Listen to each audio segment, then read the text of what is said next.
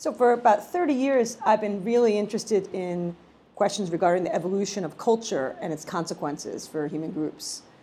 Um, culture is this really strange puzzle. It's omnipresent, it's all around us, but it's invisible. We really rarely recognize how powerful a force it is. And it's really astonishing that something that's affecting us so much is something we take for granted. It's kind of like the old story about two fish. Two fish are swimming along, and another fish comes by and says, Hey, boys, how's the water? And they swim on, and one of the fish says to the other, What the hell is water? And the story is really interesting and profound point, has a profound point, which is that sometimes the most important realities are the things that are hardest to see. Uh, for fish, that's water. For humans, that's culture. And um, there's just a remarkable cultural diversity around the world. Um, in terms of last thousands of years, we now evolved to have 195 countries, 7,000 languages, many, many religions. And this diversity is pretty remarkable given that the, we share about 96% of the human genome with chimpanzees that have very similar behaviors across communities. So I've been really fascinated with the study of culture, um, and that's what I've been devoted my, my career to. I first stumbled into culture accidentally. Uh, as an undergraduate, I was pre med, and I, life happens when you're making other plans. I happened to take a class with Carolyn Keating, who was teaching a course on cross cultural human development. And I had never heard of this field of cross cultural psychology. Um, and I really got a deep dive into this area. And I was fascinated. Uh, she did a lot of research with Marshall Segall in Africa looking at visual illusions and even basic illusions like the Mueller Lyer illusion. You might remember this with two lines that um, Americans are very susceptible to, um, actually don't replicate in Africa. And I found this to be totally uh, incredibly interesting that even basic visual perception is subject to cultural variation. And, at the same time, I was studying psychology and I was reading the textbooks, and I was just amazed that there's no attention to culture in these books. This is the 1980s, late 80s.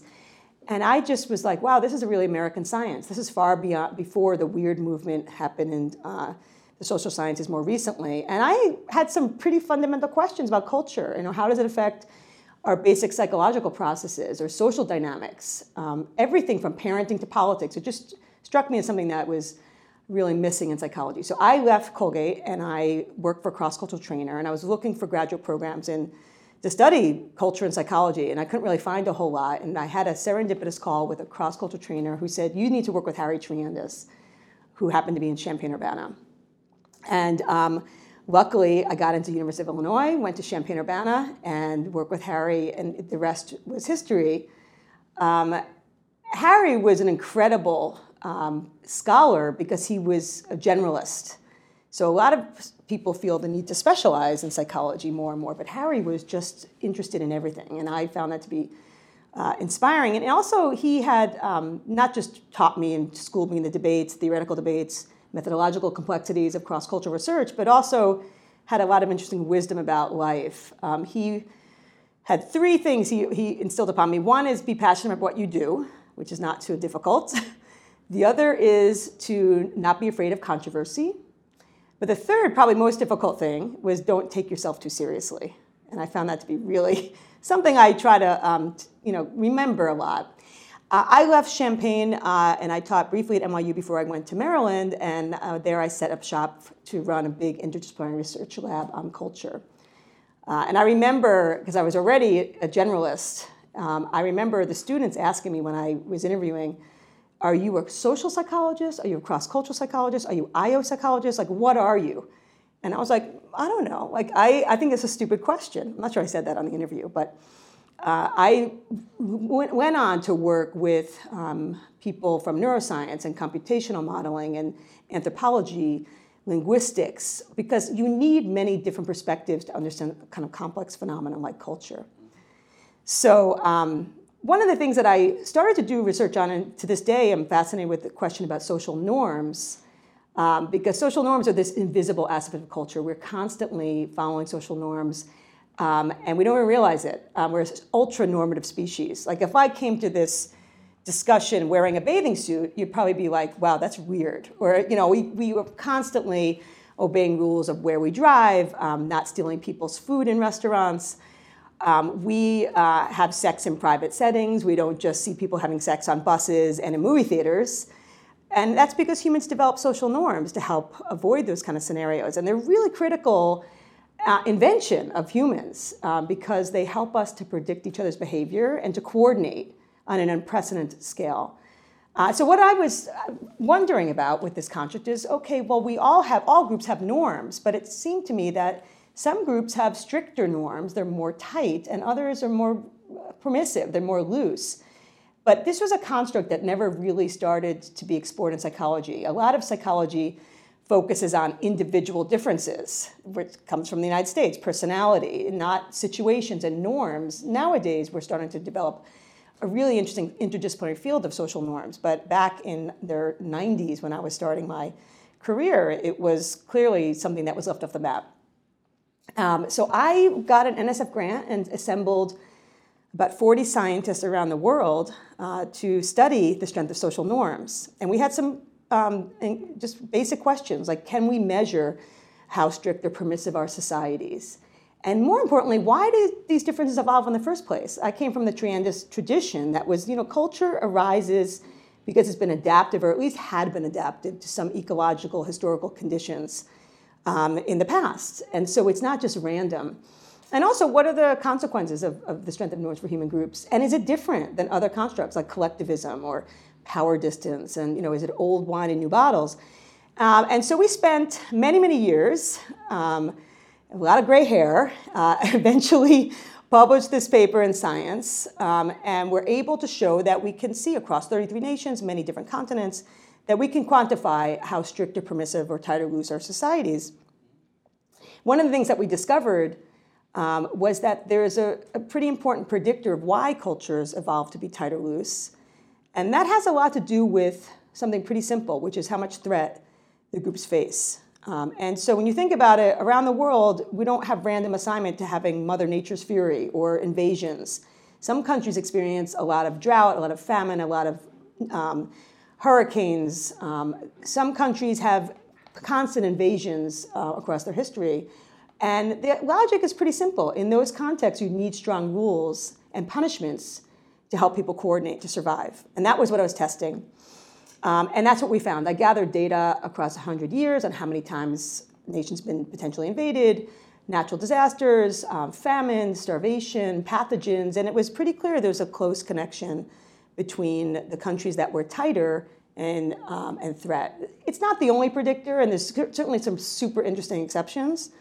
Israel being included in that. In our data, Israel is, is pretty loose, uh, a place where people try to negotiate the rules a lot. Um, but um, it has a lot of threat. Um, and in our data, actually, and, and, and, discussions, we could see that, you know, while it's um, really pretty threatened, it's loose in large part because of religion. There's a lot of debate in Judaism. Uh, there's the, a lot of diversity um, in Israel, which pushes groups to be loose. Um, so in any event, there's a lot of exceptions, but it's a pretty basic principle. Um, we went then went on to study um, whether or not this pattern could be found within nations also. So um, the next step was say, okay, wait, the US is a pretty diverse place. Maybe we can rank order the 50 states on, on how strict or permissive the, the groups are. And does it have the same antecedents? And it turns out it does. So the South, parts of the Midwest tend to be tighter in our data, uh, and they also have the most threat. Um, similar to the national level, we see in states that there's a lot more order in uh, tight states and a lot more openness and tolerance in loose states. Uh, we then zoomed in to look at this in the level of social class. Like, is this, you know, differences across classes beyond bank accounts? And it turns out the working class, which Melvin Kohn described as somewhat conformist in his data in the 60s, uh, we measured how tight are the norms in the, the, working class compared to the upper class. And the simple issue is that the working class has a lot more potential threat, falling into poverty, um, uh, living in dangerous neighborhoods, working in dangerous occupations where rules really matter. Uh, in fact, if we just ask people, and I can ask you, what do you think about when I say rules or following the rules? And we got very different responses um, to this question in our research. The upper class um, are, think of them as a nuisance. They're made to be broken. But for working class, they're really important and they serve a function. So we started looking at this distinction across different levels of analysis. I like to think about it as kind of a fractal pattern that, that coming from physics, you know, that this repeated recurring pattern across different levels or different scales. um, that we can see the logic of the strength of norms applies in various different places, including organizations, including our own households. Um, you know, one of the issues with this uh, original data collection was that it was all correlational, and we know that there's issues when you have, um, you know, causal inferences when you have only correlational data. So more recently, we've been trying to really develop more methods to look at causality. So we can, for example, prime threat in the lab. I can bring people in the lab and I can prime them to think about terrorism threats or to think about natural disasters or to think about population density, which is a big predictor uh, at the national level of tightness. And what's really interesting is within a couple of minutes, we can tighten people's minds, just like we see in the national level. Um, I also thought, though, priming has its problems. It's individual level, it's not population level. So I started to work with some evolutionary game theorists, and that was a great marriage because you know, we're interested in the same phenomena of what causes certain values or norms to evolve from very different perspectives. And then we uh, have been doing some modeling to look at can you see um, that threat does cause the evolution at the population level? Of course, these are not even humans, they're agents in a model um, do actually come to evolve to have strong punishments and, um, and norms. And that's what we started to do is to use different methods. I, more, most recent study that we did that was um, also trying to get at this question from a different angle was using hyperscanning with, uh, in neuroscience. So we, we wanted to see when people feel threatened, do they actually coordinate more quickly? Um, because that's a basic assumption of tight loose theory. Um, and so we primed people to think about threats. And we had people both wearing EEG caps, and we were measuring how well they were coordinating on other tasks after they were threatened. But what was really interesting is to see how the role of brain synchrony uh, helps to facilitate coordination after people feel threat. And what we found uh, was that when people were under threat, they had a lot of synchrony in their brains on gamma waves, which is really one of the uh, waves that really signals threat and this facilitated coordination. So we try to get at causal nature of the evolution of tightness from different perspectives, whether it's priming or evolutionary game theory models or neuroscience, because you want to see that your principles generalize beyond a particular method. And I'm interested in revenge uh, as another topic, but I'm interested in vicarious revenge. Under what conditions do people seek revenge on other people's behalf? And my hunch was that this has a lot to do with empathy. It's kind of the dark side of empathy.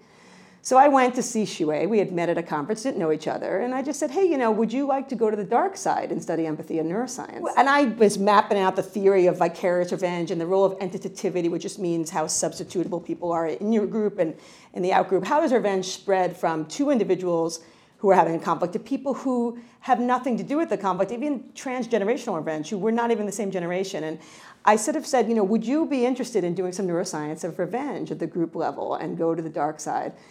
And that spawned a collaboration and grants and one of the first studies of group level revenge in neuroscience, fMRI. Uh, I just published a paper in the annual review of psychology on revenge and on, you know, not just, you know, what are the individual and, and situational factors that predict revenge, but why, you know, in some ways, revenge might be necessary. Uh, again, getting back to sort of evolutionary perspectives on this, uh, we published a paper on, you know, why do honor cultures, which involve a lot of revenge, why do they actually have a lot of rationality to them?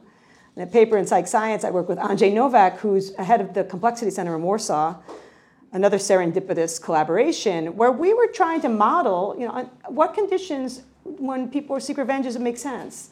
And it happens to be the case that that is very rational in contexts where there's weak institutions, uh, where there's scarcity research, where your reputation matters more uh, people say, you know, honor is worth more than money. Um, and I've been doing a lot of work on the psychology of honor in the Middle East.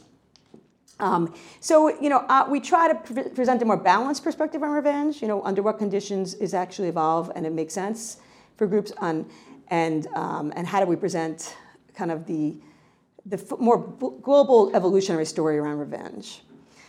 Other collaborations were really serendipitous. I, I credit the Department of Defense, um, who's uh, funded a lot of basic research on culture um, with their push toward interdisciplinary research. And I got a big MURI grant, Multi University Research Initiative grant, through the DoD to study conflict and negotiation in the Middle East. And I really took very seriously that this has to be a grant where people synergize computer scientists, political scientists, psychologists. That it's not, people just can't take their money and run with it. But it, you learn a lot about how to manage these interdisciplinary collaborations. I, I remember uh, uh, Sarit Kraus, who's a computer scientist who studies negotiation. She develops agents to negotiate. And actually happen to be better than humans when they negotiate. Um, and she came to Maryland and we had a meeting to talk about how we're going to collaborate. And she said, I want to tell you something, Michele. I don't care at all about human behavior. And I said, All right, Sarit, well, we're being honest. I really don't care about your agent.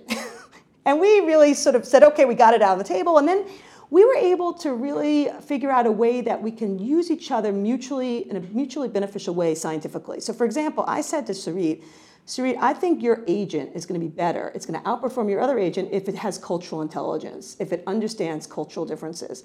She didn't believe it. And I said, I'll bet some money on that. And I needed her agent to study how people are negotiating in Lebanon and the US and, and other places with a standardized opponent. And what was exciting is that we both really benefited from each other, even though we didn't actually have the same exact interest. We published work in computer science journals, we published journals in uh, research in organizational psychology journals on American impatience in negotiation. I mean, we really had a phenomenal collaboration. And uh, each collaboration in, in, an interdisciplinary land is, is, is worth the work when you have a commitment to solving some interesting problem. You know, Karl Popper said, who was a big inspiration to me, that you know we don't we're not students of some subject matter. We're students of problems, and problems cut across different areas. Um, I work with you know computational linguists. We just did a, a study that was published in Nature Human Behavior last week, looking at how tightness and looseness has changed over time over the last 20 years, using uh, developing a, a, dictionary of, of tightness and looseness. Um, I work with anthropologists, Carol Ember, um, coding ethnographies to try to test some basic ideas around, um, around the strength of norms. Um, I work with political scientists to look at mediation across states and what tactics work at the national level. So it's exciting uh, to be in that space where you can bring together people to do things you could never do on your own. Yeah, well, I think, you know, like I'm getting back to culture being invisible and omnipresent, I think we think about intelligence or emotional intelligence. We rarely think about cultivating cultural intelligence. And in this ever increasing global world, we need to understand culture. And all of this research has been trying to elucidate not just how do we understand other people who are different than us, but how do we understand ourselves. For example, Sarit and I published a paper on American impatience in negotiation. De Tocqueville actually noticed how impatient Americans were years ago. uh, I'm a New Yorker, I'm quasi impatient, but you know, we wanted to quantify what's the price tag for this kind of uh, impatience in negotiation. And it turns out that um, Americans far uh, concede much more in negotiations because of impatience, uh, because of the way they perceive time and they lose out at the negotiation table. These are important things to know about. You know, this stuff works really well in the, in the US, where we are, have a culture of a lot of mobility and, and, a, and a culture where swift trust makes sense. It is totally, makes no sense in the Middle East. And a lot of our work in the Middle East has been working to try to come up with new models of how people negotiate and helping to train Americans to go and be more patient and to understand that we're not always negotiating over the economics of the deal. We might be negotiating over honor or trust so, for example, in one really cool uh, sort of turn of events in this research project, we were we did hundreds of interviews in the Middle East because there's there's very little research on psychology in the Middle East, and so we thought we got to get out there and do structured interviews, modeled after Harry Triandis's analysis of subjective culture and other anthropological approaches to understanding in people's own voices. Emic or you know culture-specific constructs like honor or wasta, which is about connections, or revenge, or modesty. And um, at some point, I said to my Arabic speaking RA, who we hired to work on this project, who was translating all these interviews, I said, you know, why don't we create a new honor dictionary based on this data? We know that we could see already that the, there's a lot of themes of honor um, gain. How do people gain honor in the eyes of others? How do they prevent it from being lost? What's the consequences of honor loss? Let's create a new dictionary. And that's what we did. We actually have thousands of words, and it's now in Arabic, it's in Farsi, it's in, in, uh, in English. And you can use this dictionary to see uh, its role in negotiation. And you can see it in, in, on, on, blogs. We can see after the Quran burning a big spike in honor talk. So these projects, they become, they take a life of their own. You, you have to be open, I think, to kind of seeing opportunities to do really research that would be helpful for increasing cultural intelligence. One other example I want to give is is in the organizational domain because organizations also vary on the strength of norms. Some organizations, like airlines and the military and uh, construction sites, they need stronger rules to help people coordinate. And others, startups, design, they can afford to be more permissive. But what's really interesting, again, from a cultural intelligence point of view, is when these organizations merge, they really rarely recognize the cultural iceberg that's lying beneath. They might see a lot of strategic advantages.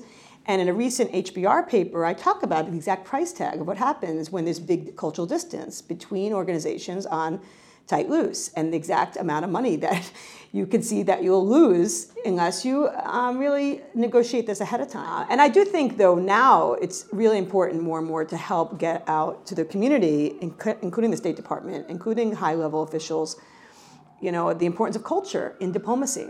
Mm-hmm. Um, it's and, and again, in the Middle East, everywhere, that, and beyond just communication, basic ways of viewing the world um, that run very deep and that evolve for good reasons. I was kind of that typical New Yorker who had the New Yorker cartoon view of the world. There's like New York, there's New Jersey, and then there's a bunch of rocks and you know the rest of the world.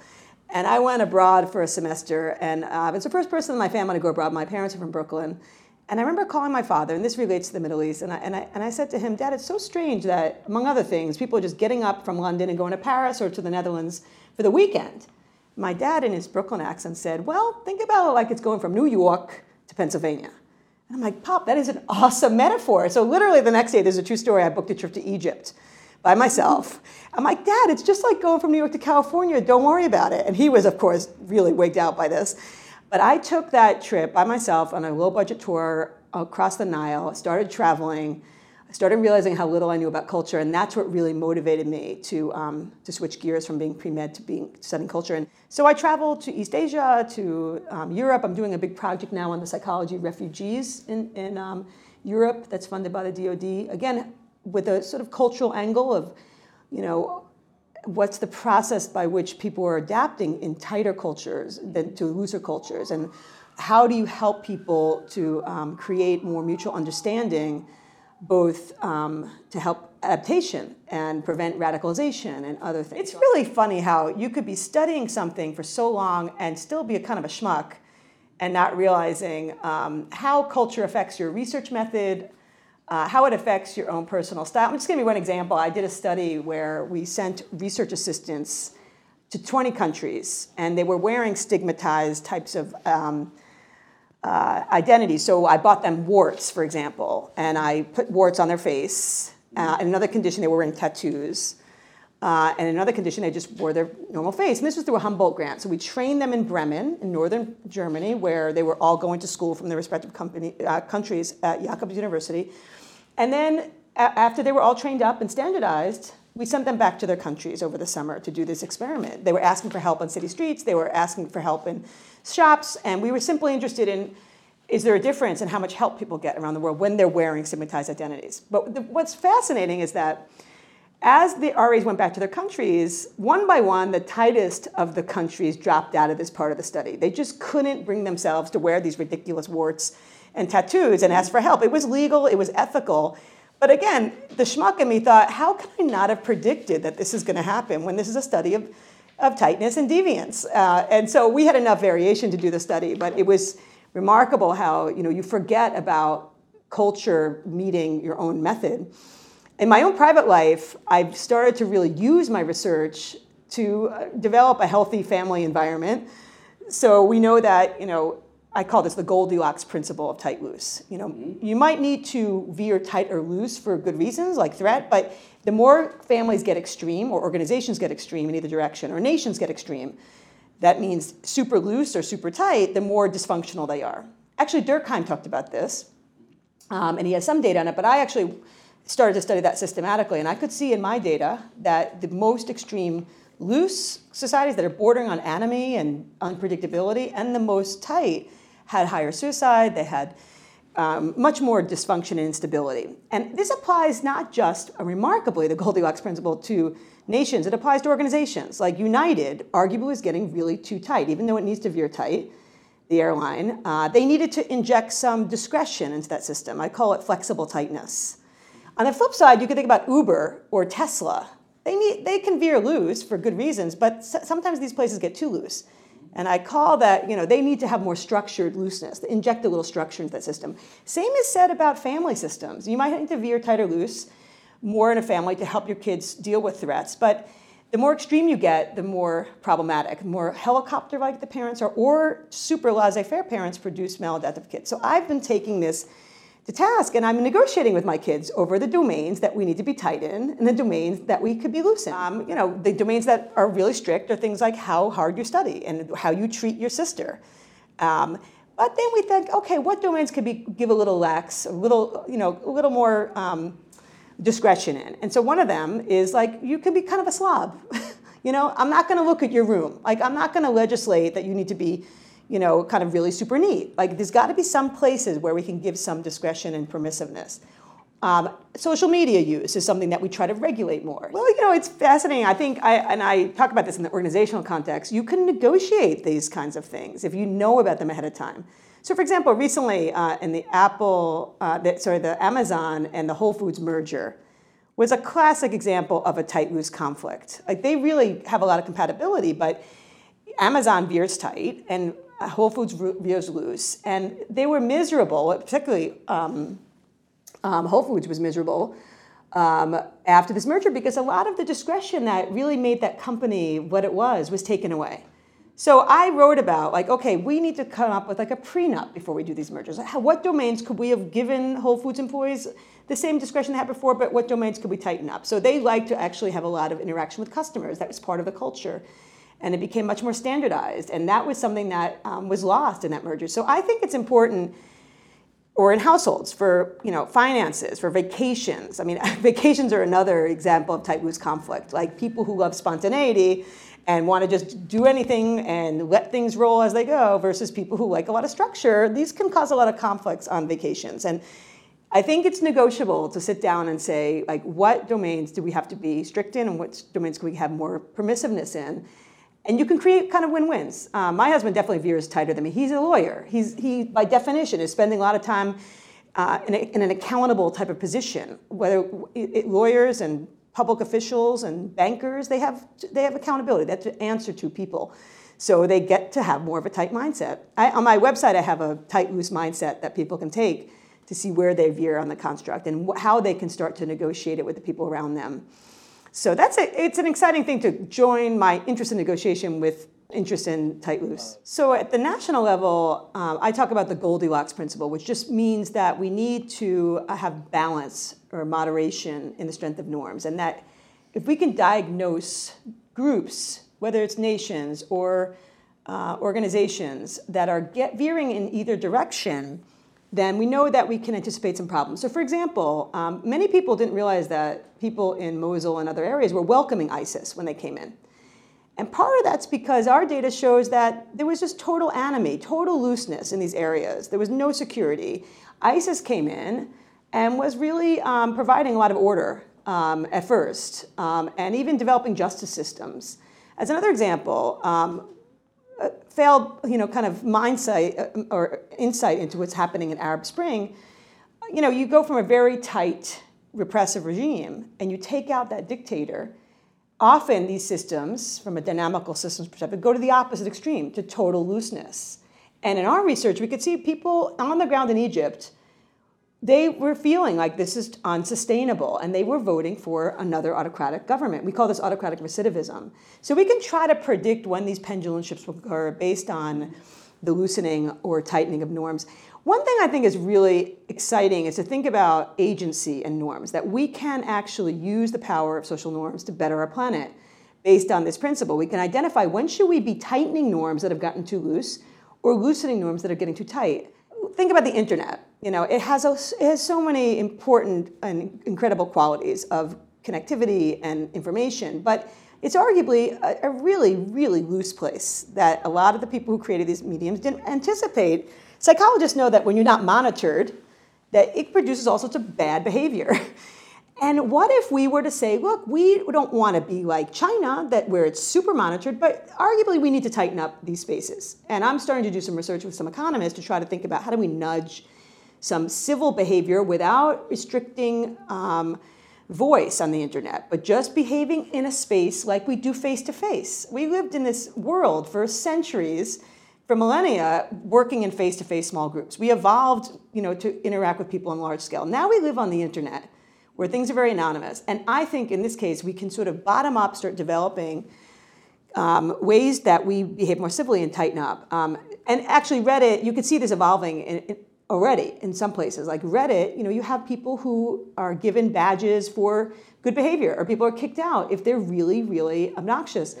Uh, top down, you know, you have more of this happening with Facebook, more accountability. So we need more accountability on the web. There, there's some people who say there should be like a driver's license to be able to go on the web. Like you need to have like certain skills to be able to operate. Not, not control content, but control, you know, the kind of anti-normative behavior that happens. I want to mention that you can also think about the flip side, about norms that are getting, that have served a purpose and have been really strict, but now are actually counterproductive. And I'm going to give you an example. I ran a workshop in Israel last year on this topic. Um, Alon Tal, who's an activist there, came to meet with me at Maryland. He published a book called The Land is Full. And it's all about Israeli population dynamics. And it's about how you know, Israel has and is projected to have a population density that's like far beyond like the Netherlands or Singapore, and how it's affecting the environment. How like st- city streets are like going to be unsustainable, classrooms, the environment, and we talked about it. And this is about norms. You know, Israel is a pretty loose place, but like many countries, it has its own pockets of tightness. And one of the domains that's really tight in Israel is having large families. There's, I've heard that you're more like you're better off being a criminal than not having kids in Israel there's such a strong stigma against not having kids and having large families. It's one of the highest birth rates in Western countries in Israel, not just among religious, but among secular. And we got together population experts from all over the place to talk about how do you change this norm? Uh, because it was really important for good reasons years ago, but now it's really butting heads with sustainability. And what's fascinating, and a lot of people argue against this, my colleagues say, no, we'll figure this out. Like, we're not going to change this norm. The question of how do you change norms in different cultures is fascinating. The kind of nudge movement um, that tends to be kind of focused on the United States is something that I'm predicting, and I'm going to help try to do this, will explode to, glo- to be global. Because the same nudges that work here might not work in tighter loose cultures. You know, also it's fascinating. I've been partnering with people that you know are coming from like the World Bank and UNICEF. They're trying to also change maladaptive norms in Africa. And a lot of the places originally would go into these contexts, which are pretty tight, um, where they try to change personal attitudes and values.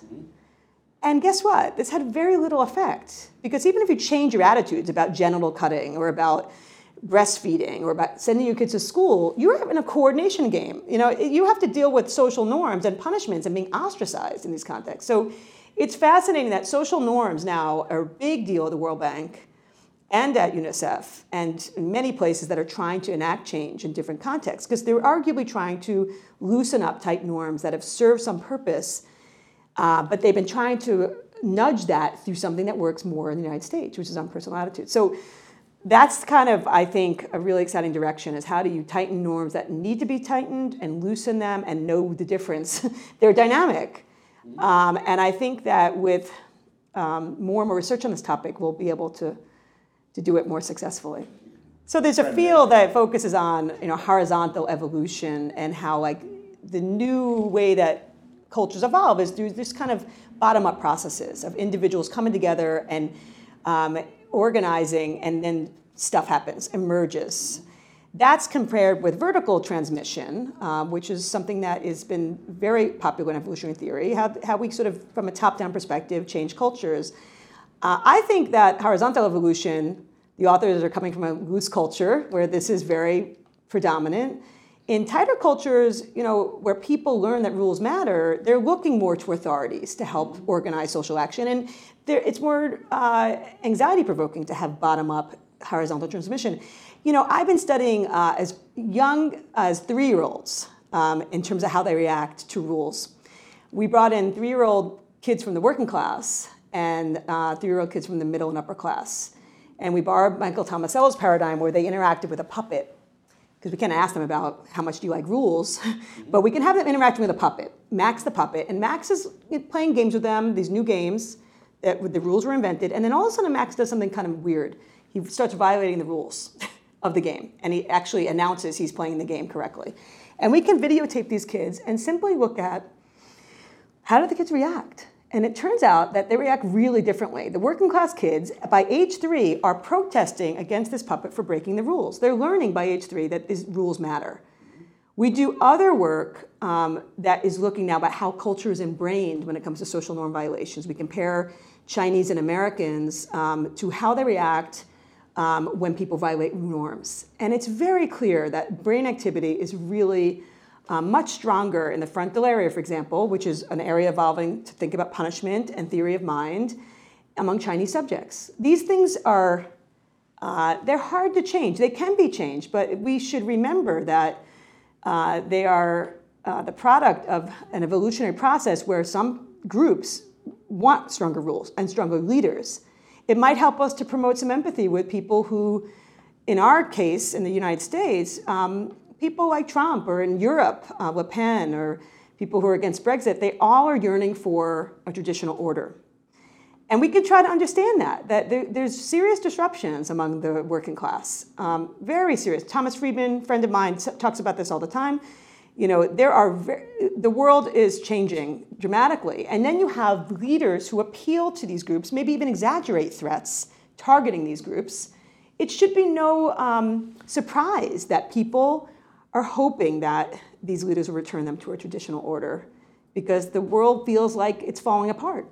I think, yeah, I've been looking at how other countries are navigating issues of, of class, for example. And in Germany, you know, it's very different. Tight culture, there's a lot more standardization around uh, education in terms of working class getting certificates that can be used to go from different organizations. There's some help in terms of um, uh, helping people navigate um, non-college education context. I mean, and you look at the U.S. really pretty loose context. Obviously, some states tighter than others, but there's very little support uh, for vocational manufacturing types of jobs and the kind of support systems that you see in other countries. And so it should not be surprised that people among certain demographics and classes are feeling that sense of disruption, and we have to deal with that. And that will help us to move beyond uh, what feels to be uh, just an incredibly mesmerizing or, or puzzling period in our democratic history.